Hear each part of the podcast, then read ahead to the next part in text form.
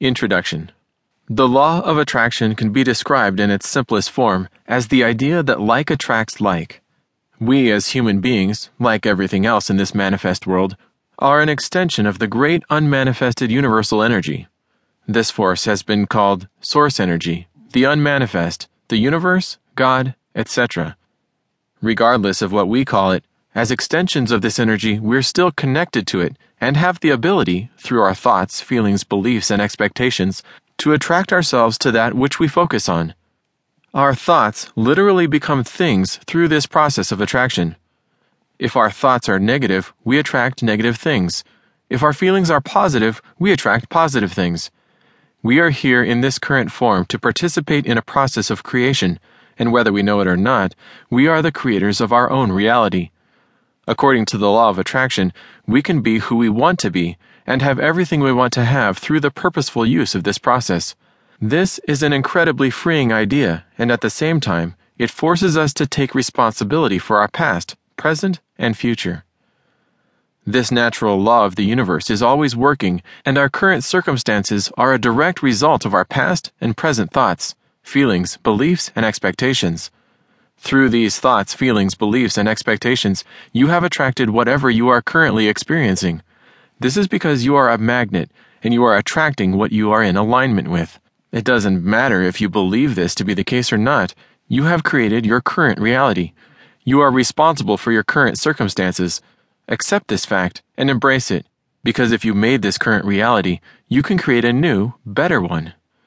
Since you will always have been and always will be participating in this ongoing process of creation, you don't need this book to tell you how to start using the law of attraction.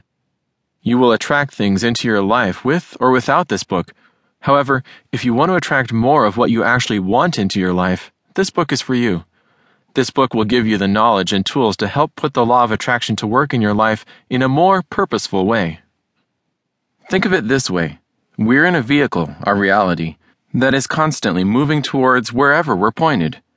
Where you are pointed is based on where you're looking, our thoughts, feelings, beliefs, and expectations.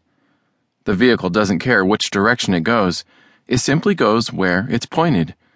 Where you end up in this vehicle is solely up to you. You can drive through rough terrain and get stuck, negative experiences and unwanted reality, or you can drive on smooth, scenic highways, positive experiences and desired reality. This book wants to provide you with the instructions on how to better steer your car so that you can reach your desired destination. This blueprint consists of four steps to manifesting your desires 1. Deciding on what you want, 2. Asking for it, 3. Letting go, and 4. Receiving or allowing. Each of these steps is described in detail, and techniques are given to help aid you in each area. My promise to you is that this blueprint will help put you in a better place to manifest more of what you want.